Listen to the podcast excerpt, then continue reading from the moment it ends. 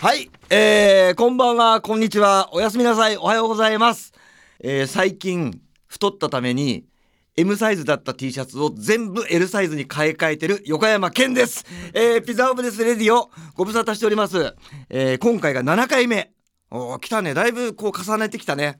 うん。番組開始以来、初めて、しっかりと月1ペースを守ってるという。やるときゃやるっていうね。うん。むしろそうねだらけた感じでやるよって言いつつ逆にしっかりこう月1ペースを守ってしまうとこがもうこの番組自体が横山らしいというね。そう。相変わらずいつものメンバーで、えー放送作家に浩平そしてミスターに坂井、えーピザオブですの、えー KTR なんなんて言えばいいんだろうね。あ KTR 恥ずかしい。ピザーブですの健太郎そして、えー前回まではよっちゃん45歳だったはずがよっちゃん46歳になりました。カメラマンよっちゃん。名前が吉郎でしょ、はい。で46歳ヨロそうです。ね。ヒットしてるらしいんでね今。な大作会？大作会に突入したのね。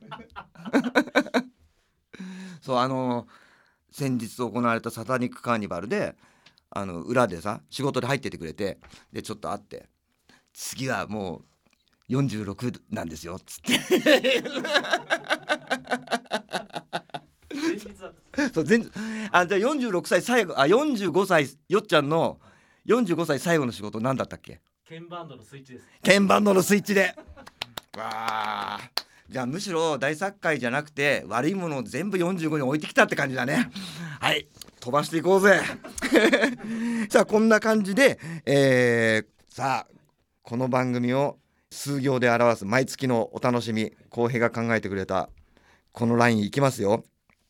視聴者数がゆるゆると下降しながらもたまに聞きたくなって戻ってきてしまう思春期の頃にお世話になったお気に入りの AV のようなふるさと感を目指しているこの番組。ちょ疑問なんだけどわかる？あの途中まで読んでて分かったのね。うんそういう AV あるよね。うん。俺今もポーンスターとかで探しちゃうもん。あポーンスターじゃないポーンハブで。小林瞳あるかなとか。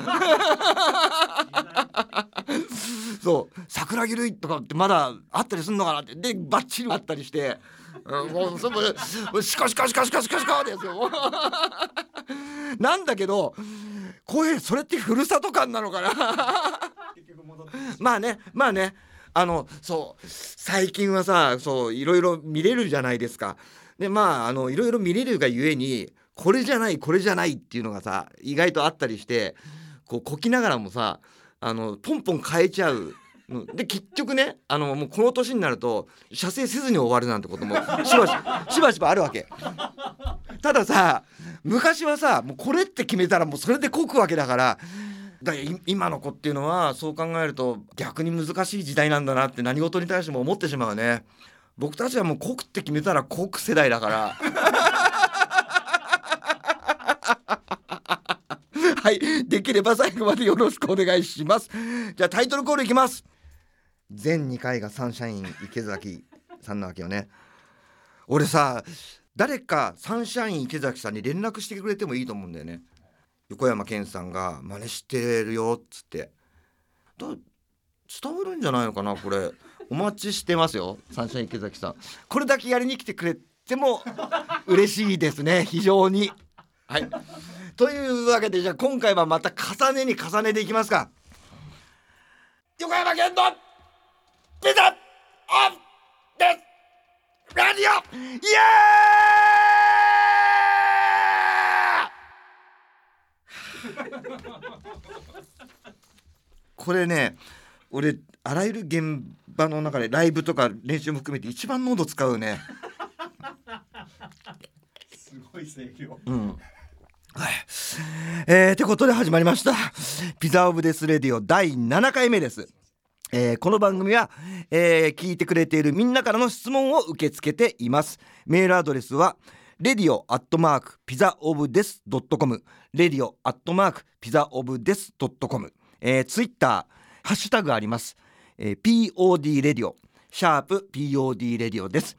あと、鍵盤類のリクエストは、ハッシュタグ純グレイお願いってものがありますもうこれねあのいつから使い始めたんだっけあれ？配信配信ライブの時からだ。そうだ。4月の配信ライブの時から「シャープ純グレイお願い」純グレイはローマ字ね。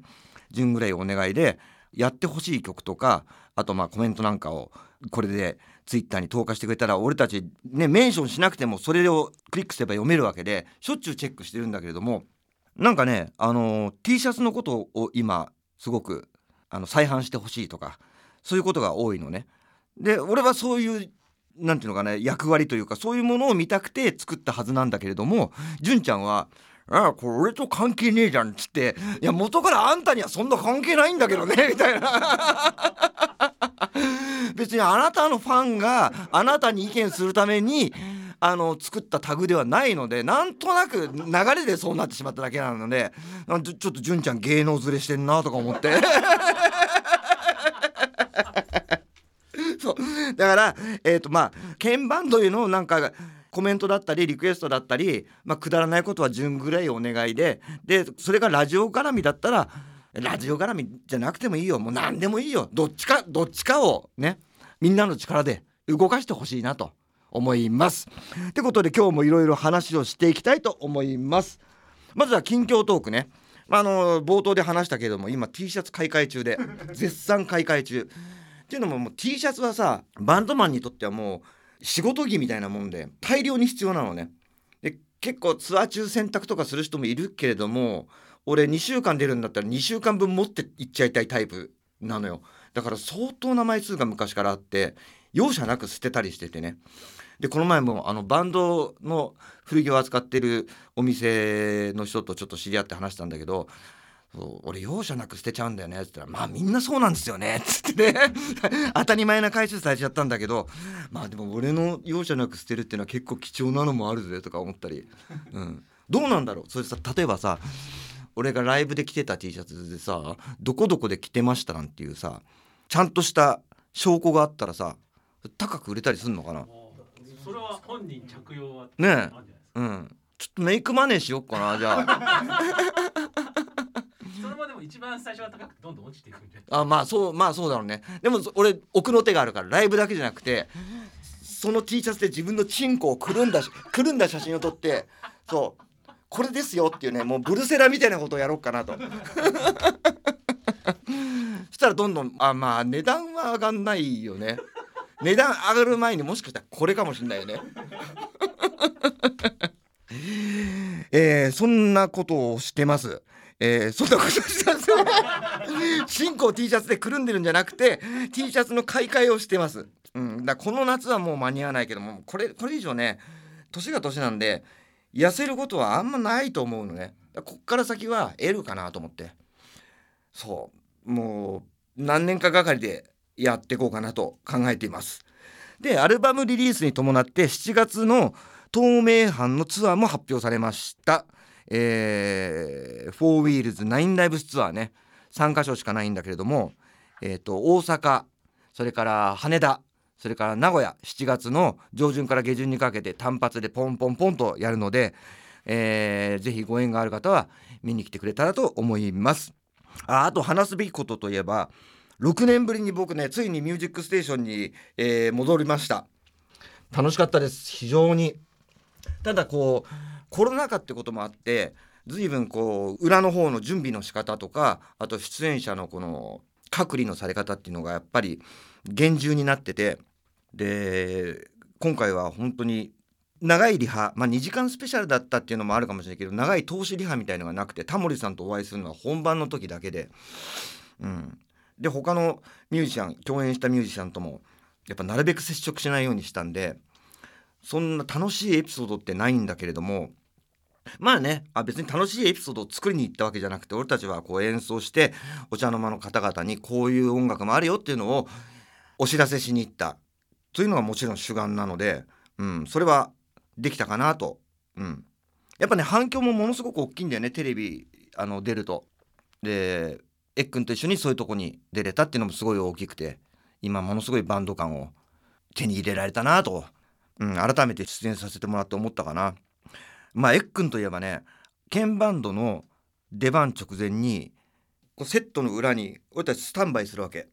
で俺の記憶が確かだったら俺純ちゃんみなみちゃんえっくん俺純ちゃんみなみちゃんえっくんというこういう形でこう並んでたわけ。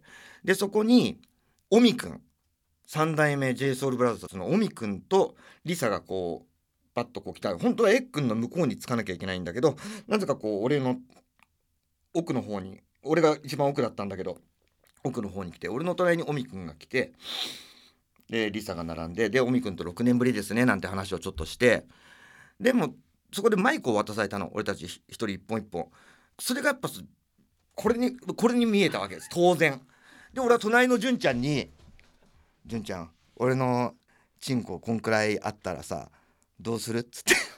どうしかもこれ黒いけどどうする？みたいな話を当然するわけ。で純ちゃんはもうほらそんな日常だから「うん、お前のあれなんてさそそれの何分の1もないじゃん。いやだからどうするって話でつってそうやってするするでしょ？で当然俺の隣にオミくんがいるわけですよ。でえっくんはその時になんか危ないと思ったらしいの。ねあの鍵盤ドさんちょっと立ち位置違いますって。えっ、と横山さん潤さん南さんえっくんでこう逆になってください。だから俺純ちゃん南ちゃんえっくんおみくんになったわけね。でその時にもまだチンコの話したわけ。そう。その時に初めてえっくんは鍵盤ドを恥じたらしい。おみくんが聞いてるのにそんな話をするなんてっつって。そうそうそう。かっこいい人の前でバカみたいなちっちゃいおじさんたちがねそう。マイク持っておちんちんの話して。ピザブレスの健太郎なんかはもう俺が手に取った瞬間来たって思ったらしいのよ。来るなって思ったらしいの。まあ来るなも何もねもうそれは当然当然ですよ。なんだけどエッグもやっぱ恥じたらしいね。エッグ慣れてってくれないと困るぜもうそういうとこにいい加減。そそんな楽しいミュージックステーションでした。そうまたね機会あったらぜひ出させていただきたいなとうん本当に思います。それからえー、っと我らがピザオブデスが主催するフェスサタニックカーニバル2021にも、えー、出演しました。うんこれがもうすごい楽しくて。うん。でこれについてなんかメールが来てるということで読ませていただきます。えー、ラジオネーム山下アーナさんありがとう。いつもピザオブデスレディを超絶楽しみに聞いております。先日のサタニックカーニバル最高に楽しいライブでした。開催本当にありがとうございました。ですがケンさんのライブといえばモッシュダイブマイク投げなどなど声を発することなど全て禁止されているライブは違和感でしかありませんでした。私は優先エリアが当選し結構な至近距離でケンさんを拝むことができましたが普段なら後ろから飛んでくる人に気をつけて頭を上げられなかったり身長の低い女子の私にとって正直こんなに安全なライブを純粋に楽しめたことが物足りなさも感じながらすごく新鮮で違和感でこれはこれでとても楽しかったです。そこでステージ側から見ていたケンさんに今回のサタニックはどう映ったのかを率直な意見として聞きたいです。人が流れてこないライブはケンさんから見てても違和感しかなかったのと思うのです、えー、PS いつもの下ネタ最高でした。あのごめんあのちょっと長めだったね。最後の1行だけでよかったんじゃないかな。ありがとう。アーナさん山下アーナさん。これねまさに俺も同じこと考えてて視覚的にこうカオスになるライブ鍵盤ドっていうのはこうそういう激しいライブでものすごく有名だと思うし見に来る人もそれを見に来てる部分もあるだろうしまあつきもの鍵盤ドのライブっていうのはそういうもんっていう僕も含めて誰もがそう思ってた。だから規制のある中動いちゃいけない声を発しちゃいけない中でのライブなんてどうなんだろうっていうのはもちろん俺もずっと思ってたの。でもそれは実は極端に言うともうえー、っと今年のアルバムが発表される前ぐらいにその迷いは捨ててやっぱアルバム作ったライブをしたいっていうのがすごくあってさ。で今はガイドラインに沿ったライブしかできないわけだから当然そういうことになってくるでしょ。声も出せない。ソーシャルディスタンスを守る。当然ぐちゃぐちゃになどならない。そんなライブする意味あんのってとこから俺たちもしっかりバンドとして議論してでもやっぱ一番そこで本当は腑に落ちなかったのは俺なのよ。なぜかというと規制があるライブをやりたくないってやっぱ思ったの。どんな視覚的にどんなになってもいいけれどもだカオスになってもいい一人も動かなくてもいい。でも前提として何々しちゃいけないっていうライブはどういった事情であれやるべきじゃないな。それはやる側が引っかかるなっていうのが俺はステージ上でそれを隠せるのかなっていうのがすごくあって。下手すりゃ横行しちゃうんじゃないかなとかね 思ったりしてたんだけれども、まあ、そこもね最終的にはだ俺がどこで気持ちを着地させるかっていうところだったんだけども最大のポイントは。さっきこう一人も動かないライブでもいいって言ったでしょ？本気でそれを思ったの。むしろそれをできるのって今しかないんじゃないかなと。俺ステージ上出たらお客さんを煽るわけやっぱり。おいちょっと声が小さいんじゃないですか？みたいなこととかなんか今日おとなしくないですか？みたいなこととかね。でも本当言うとおとなしいライブでも伝わってくるライブお客さんの方からステージ上に伝わってくるものがあるライブっていうのいっぱいあって逆を言うとねあのものすっごい盛り上がってんだけどステージ上実は冷めてるってこともあるわけ。だそれをあの今は分かった。これしかできないっていうんだったらじゃあこれしかできないって中でやろう。それも限りある時間なわけだから絶対に。もしかしたらこのまま過去のライブに戻ってくるっていうことはありえないもう起こんないのかもしんない。それだったらなおさらこれと付き合っていかなきゃいけない。アフターコロナなのかウィズコロナっていうのか分かんないけどさ。そう。だから俺がそこ本気で本気でもうこれしかできません。これでもいいんだ。怒ってる場合じゃない。こんなはずじゃなかったとか思ってる場合じゃないってねちょっとね自分にしっかりブレーキをかけてステージ登れば大丈夫ってとこに。うん。これ言葉にするとね随分こう子供っぽいことのような気がするんだけどもあのまあ何せ俺らは本気でやってることだからそこをねまあこういう時期だからねどうとかって簡単には割り切れなかった。やっぱコロナが始まってから割り切るのに1年かかったけれども、うん、そこをねしっかりこう割り切りをつけてやるっていうので今回はステージに上がってうん。であのー、終わった時にはむしろコロナがあるおかげでみんなが不自由な思いをする。それなのに生の音が鳴ってる現場を選んでくれるって感謝を持ったライブがねできて、うん、すごく良かったなと、うん、答えになってるかなこれ。アーナさんの答えになってるかな。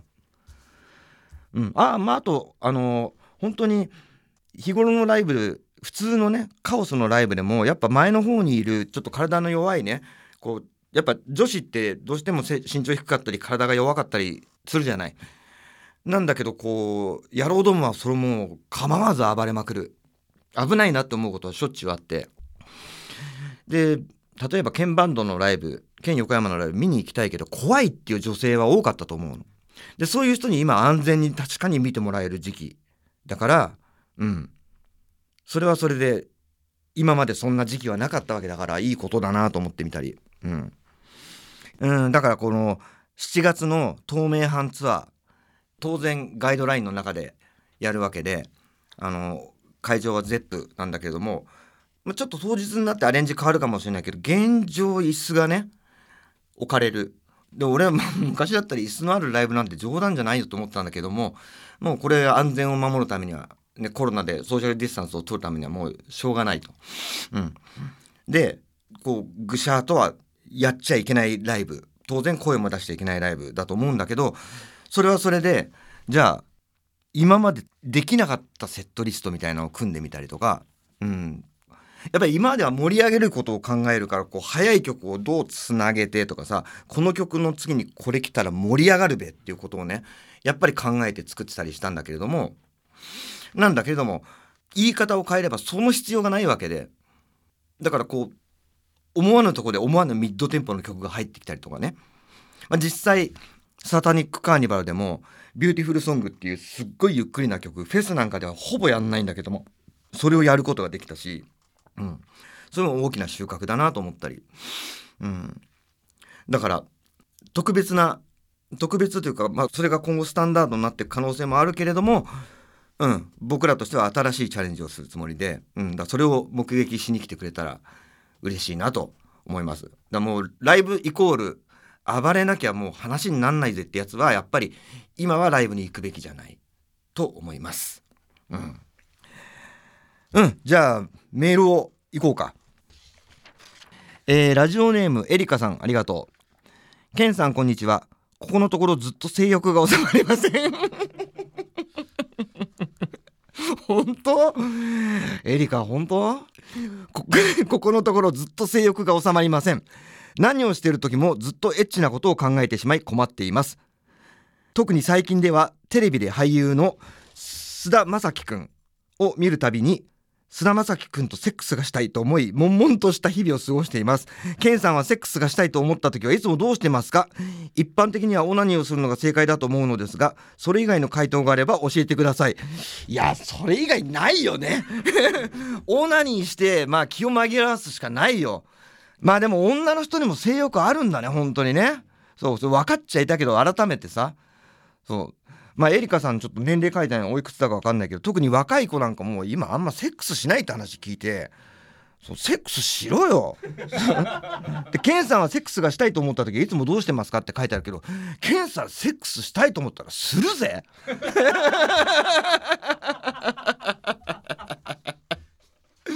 はい続いてのメールです。ラジオネーム恥横山さん。ありがとう。えーケンさんに質問です。ケンさんといえば T シャツにディッキーズにバンズが定番だと思いますが今回は T シャツについてお聞きしたいです、えー数々のバンド T やサーフ系の T ウッドスティックスやソリッドボンドなど数々の T シャツをお持ちだと思いますがケンさんの選ぶ俺の好きな T シャツについてお話をしていただければです。よろしくお願いします。うん T シャツさっきもねあの今買い替え中っていうことでやっぱりねいろいろ T シャツにはねアンテナ張り巡らしてる。うん。ね今度あのカルチャーコーナーで T シャツ特集やってみようか。ねそこで俺も持ってきてあの好きな T シャツ持ってきてさ。でその場でチンコでくるんでプレゼントとかさ。であの皆さんもこの T シャツがお気に入りですっていうレアな T シャツとかさ。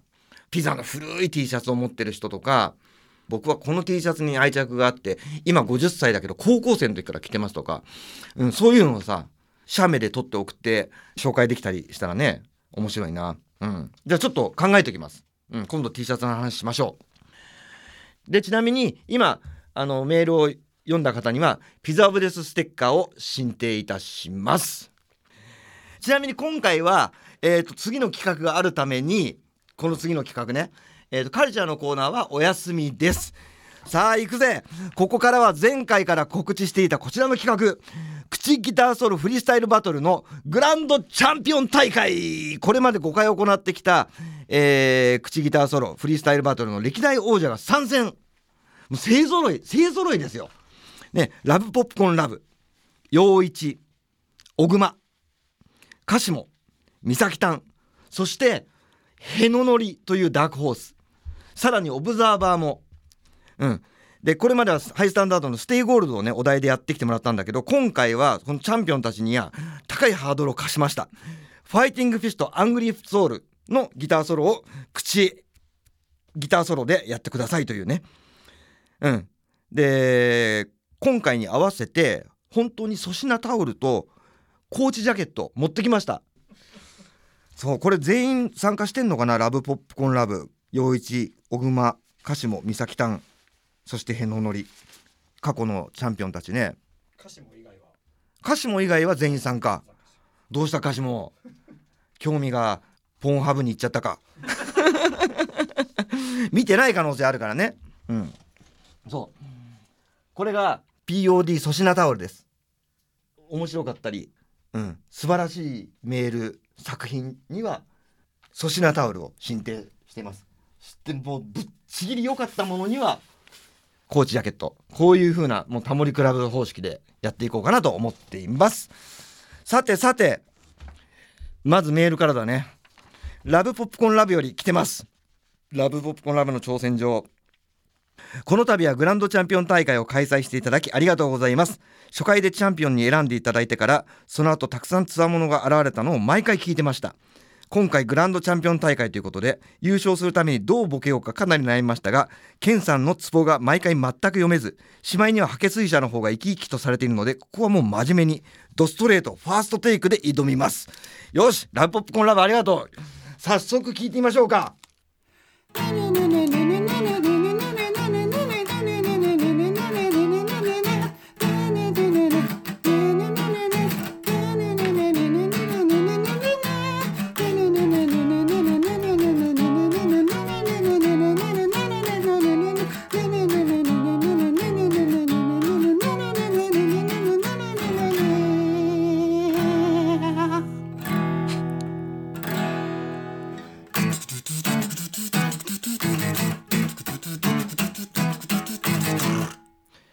真面目か。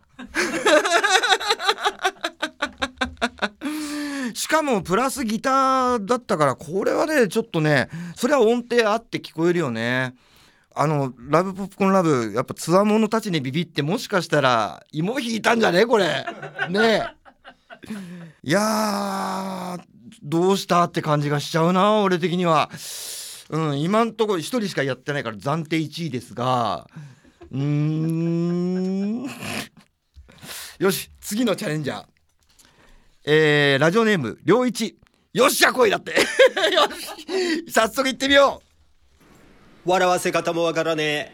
ボケ方もわからねえ。ただ大好きなハイスタンダード横山健のパンクロックをストレートに表現するだけだ。さあ戦おうぜ。 Fighting Fists, Angry Soul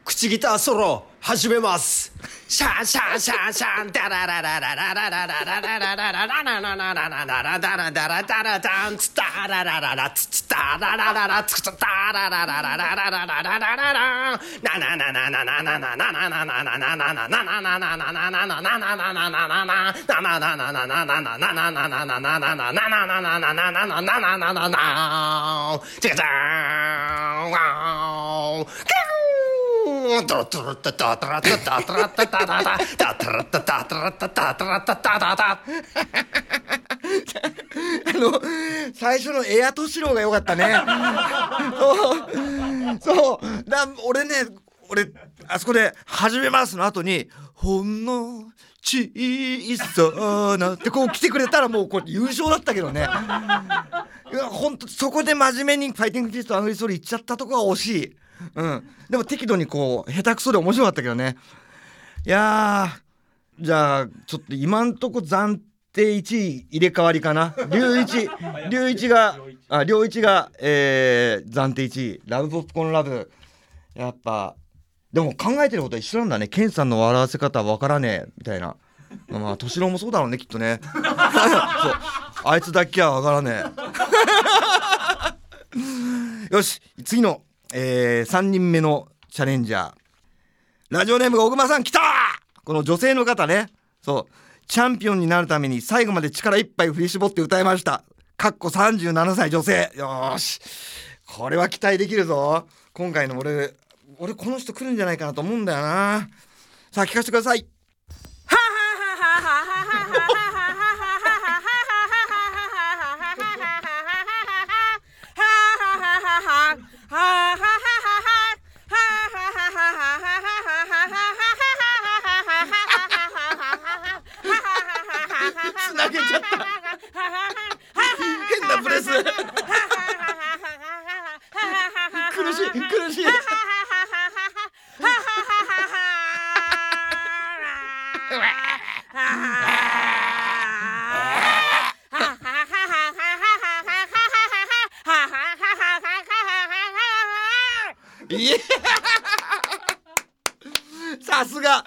さすが小熊さん。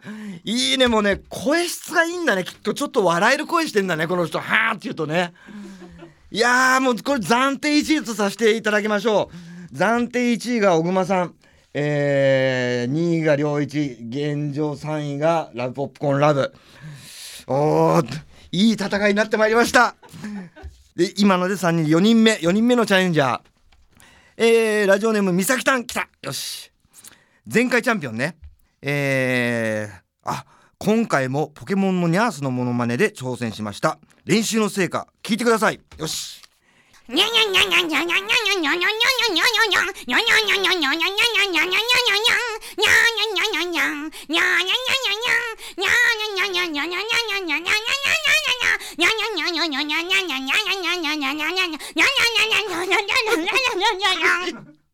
止まっちゃった。やっぱここまでしか息が続かなかったのかな。いやこれ終わり方いいね。終わり方優秀逸。終わり方いいよ。であのポケモンのニャースすごい似てるっていう話を聞いたんだけど俺ちょっとねごめんなさい。存じ上げなくて。ポケモンのニャース。これ似てるの？すごく。めちゃめちゃめちゃめちゃめちゃ似てる。じゃあさ小熊さんのあの渋い声とこっちのニャースとどっちが上なんだろう？それあんたが決めてくれって感じだね。まあねあのーそうねすごいちちなみに美咲たんピッチも良かったのよ。うまいよねこの人ね。うん。ちょっとこう肺活量が少ないだけで 途中で終わっちゃったんだけどうまいのよ。で小熊さんの方がねこうみっともない感じがしてね俺は好きなんだよな。で1位と2位僅差だけれどもうん暫定1今のとこ小熊さんかな。2位美咲たん3位敏郎。これがじゃあ歴代のチャンピオン4人の作品ということね。うんなかなかラブポップコーンラブが芋引いた以外はすごく良かったです。やっぱこうねこの曲を選んだっていうのがさもうあの長くてぶ息が続かないだろうなっていうのがちょっと面白そうだなと思って現状1位2位のこの小熊さん美咲たんはそれをしっかり体現してくれたよね。面白いです。さあじゃあ後半戦はへののりプラスオブザーバーがいるようで。じゃあ後半戦行ってみようか。へののりからになんのかな？どうなんだろう？えー、来た。ラジオネームへののりありがとう。メッセージはヒーローはギリギリに登場するもんでしょ？もうねこの段階ですでにおかしい。この段階で怪しい感じが漂ってまいりました。えー、へののりじゃあ聞かせてください。No.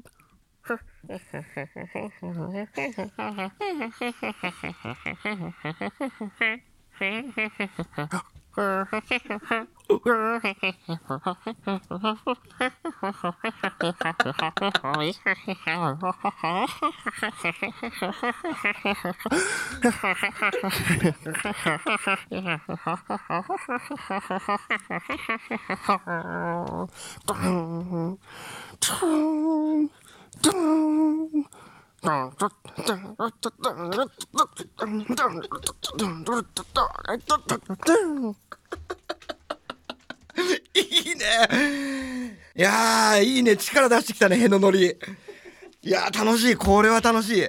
最初の「うん」何だったんだろう。ね。いやいいな。なかなかあの後半戦らしくてすげえいいよ。ちょっと俺これ悩んじゃうな。俺これ結構好きだな。小熊さんとかさ美咲たんとかうんどうしよう。ちょっと悩もう。これなかなかうん。よしじゃあ次のここから先はオブザーバーになるわけね。はい。えー、すごい優秀な人材出てくるだろうか。ラジオネームシコリン。おもういい名前がいいじゃないですか。ケンさん POD レディオスタッフの皆さんこんにちは。いつも楽しく聞かせていただいております。オブザーバーとして参加を希望します。よし聞かせてください。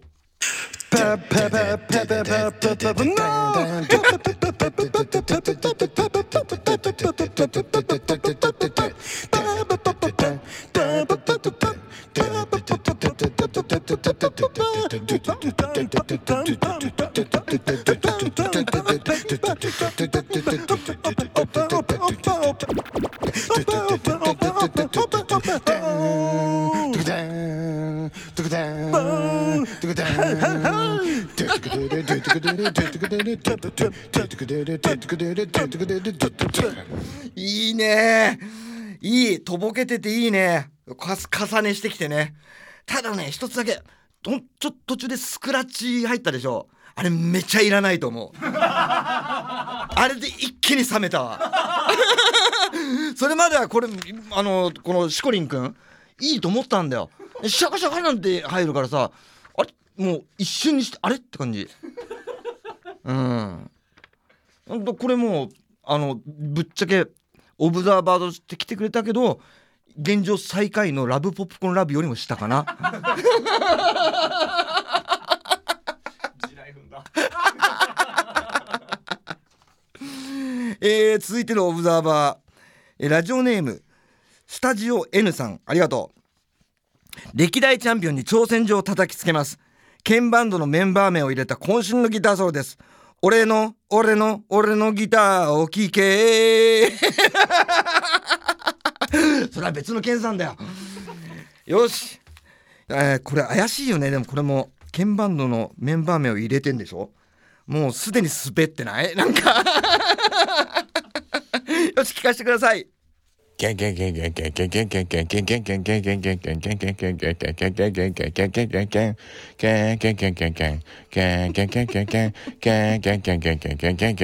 Minami.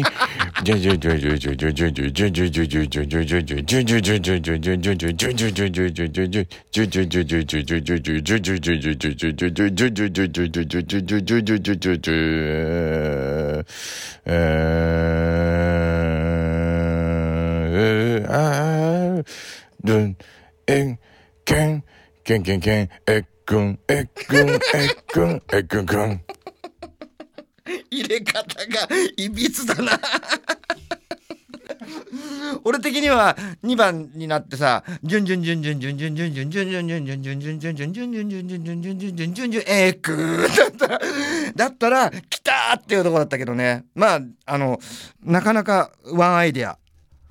ワンアイデアでよかったと思います。うんこの人はどこにポジションしよっかな。ね気合ははい分かるんでね歴代チャンピオンに挑戦状を叩きつけるっていう。これはねうんちょっと上位のトップ4にこのエアトシロをしてくれた良一残念ながらちょっとあれかなまあ、良かったの年のとこだけだもんね。ぶっちゃけね。うん。ちょっとこうコイラにちょっとこの辺に位置しといて。うん。あと何人ぐらい？あより以上で。ああなかなかオブザーバーねこっちのスタジオ N 君はなかなか面白かったな。さあこれでグランドチャンピオンを決めるのか。俺的に俺はねそうだな。えー、っとね美咲たんあのニャースの美咲たんとオブザーバーのスタジオ N あのレ鍵バンドのメンバーを入れたソロ。うちょっと辞典かな？辞典でやっぱり小熊さんとへののりの一騎打ちなんじゃないかな。難しいな。これ相当難しいジャッジだね。もうあの小熊さんはもうねもう何しろ好きなのが俺好きなのはね下手くそっていうのがすごい好き。特に入り口とかむちゃくちゃじゃない。もう最高好きなのねでへののりのもねもう聞いてるとさなんか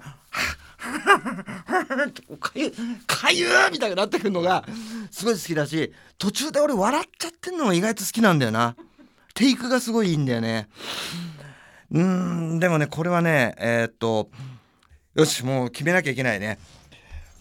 優勝者は小熊さんに決定です。いやもうねっていうのもねあのーもうこれは出来はね僕の中で互角なんだけども今までねね小熊さんの方がねきっと失ってきたものが多いような気がするんだよ。だから小熊さんには早速出来たてほやほやの POD コーチジャケットを差し上げます。おめでとう。でへののりもほんとよかった。へののりにはこちらの粗品 POD タオルを進呈しますのでお納めください。そしてえー、っとね三崎担当スタジオ N もねすごい良かったんだよね。彼らには、えー、っとステッカーを2枚ずつ差し上げます。そして他、えー参加してくれた良一ラブポップコーンラブシコリンさんには、えー POD ステッカーを進呈いたします。これでどうだろう？OK よしお納めください。というわけで第1回口ギターソロフリースタイルバトルグランドチャンピオンには小熊さん37歳女性が輝きました。うんへののりも良かったけどな。うんなんかこちらとしてもこうやりきった感があるよね。うん。これでもう終わりだよねもうこのギターソロ。うん。まあだってやるとしたらさまたなんかあと半年ぐらい先とかでね全然いいよね。うん。だってこういう番組になってきちゃったじゃない最近。もう今も相当時間取ったと思うよ、うん、これに対して興味ない人はもう飛ばしたいよね。しかし次は逃しません。こちら。前回あまりの過激さにポッドキャストのみでオンエアとなったエアハケ水車バトルえー、よし今回も俺はこのために来ました。えー、今回はなんと応募ゼロ。応募ゼロ？なんで？なんでだろう？ちょっとそれをさ送ってくれないかな？もっとこういう風な誘い方をしてくれたら乗りやすいですとかねちょっと教えてくれないかな？これハッシュタグ使ってでもいいし。そうだね。ハッシュタグで教えてくれた方が一番わかりやすいよね。シャープ POD レディオで。えー、ゼロ？えー、本気でええだな。俺ここ最近でこんなにええって思ったことないな。大人になってからないかもしんない。なんで口エアギターソロは終わり。なんだけども口エアハケ水車バトルは続けるんでもう定期的にいつでも募集してるんでお願いお願い。これこれいいでしょ？お願いお願いお願いお願い。一回だけ。そう。そうかあのもうねあのエアハケ水車バトルに参加してくれた方にはもう漏れなくタオルだね。うん。漏れなくタオル。であのー本当にいい作品作ってくれた方にはもう当然もうこれいきますよ。なそう小熊さんが何ヶ月もかけて獲得したこれ一発で取れるわけですよ。ね。まあ物で釣ろうっつうのもちょっと俺あんま嬉しくないかもしれないけどね。ハケ作るしかないかな。とお客さんで仲良くしてるやつでハケ職人がいるからそいつに頼んでこう POD レディオ特製のハケをね作ってもらおうかな。いやあのみんな夏だぜ。張り切っていこうぜ。よし。じゃあエアハケスイャバトルが飛んだということでこのままエンディングに突入します。なんと。さあお送りしてきました。横山県のピザオブデスレディオ。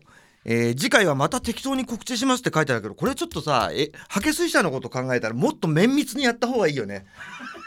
で告知をしました。でそこからハケ水車をレコーディングするまでにまああの女性の方23日ちょっと必要ですと。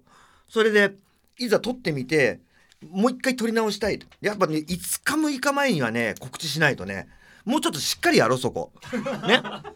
ね他は何でもいいのよ。他は何でもいいけどハケ水車だけはしっかりやろう。ね。なのでしっかり告知します。それからね次回はピザオブデスレディオ新コーナー企画会議っていうのをやる予定です。なのでこの番組の企画を考えていろいろ送ってもらいたいと思います。こんな企画やったら面白い。ケンさんにこんな企画やってもらいたい。自分が参加するんだったらこういう企画が欲しい。そういうのをどんどんどんどん送ってください。でそれを企画を練りながら来月はカルチャーコーナーをやりたいと思いますまた。でねあの東京オリンピックがあるんであのこの東京オリンピックにもう賛成も反対もなく改めて東京って街を考えようっていうのをカルチャーコーナーでやってみよう。東京に対してどんなイメージを持ってるか、うん、で例えばあの東京にお住まいじゃない人地方の人が東京来た時にこんな経験がありました。っていうのを送ってください。メールで。で東京にお住まいの方なんかは東京の雑学を教えてくれれば。俺は東京生まれ東京育ちなんですよ。で昔ね新宿副都心今すごい60階建てだの70階建てだのビルがボンボン建ってるエリアは僕が生まれた頃はまだ浄水場だったんですよね。まあ基本更地ででそこにこうでっかいこう浄水タンクみたいなのとかがあってあとね環状8号線っていうね通称カンパチって言われるこうトラックとかがよく使う道なんだけれどもそこなんかはねまだ畑でした。うん、だからそういうね雑学的なものを送ってもらいたいと思います。まあね東京つってもねちっちゃいようでいてすごいでかいのででいろいろ文化が違ったりするのであとねあの市町村もあったり山だって東京山もあるんだよ。そうそういったことを含めていろいろ東京っていう街をまた見つめ直したいなと思っているのでいろいろ送ってくださいその他報告お悩み何でも送ってください、うん、今日もね一つ性の悩み解決したしねメールアドレスは radio.pizzaofdes.com radio.pizzaofdes.com ツイッターはハッシュタグ POD レディオシャープ POD レディオです。で鍵盤ドへの、えー、なんかいろいろリクエストとかあったらシャープ準グレイお願いでお願いします。えー、それでは今月はこんなところでまた次回お会いしましょう。さよなら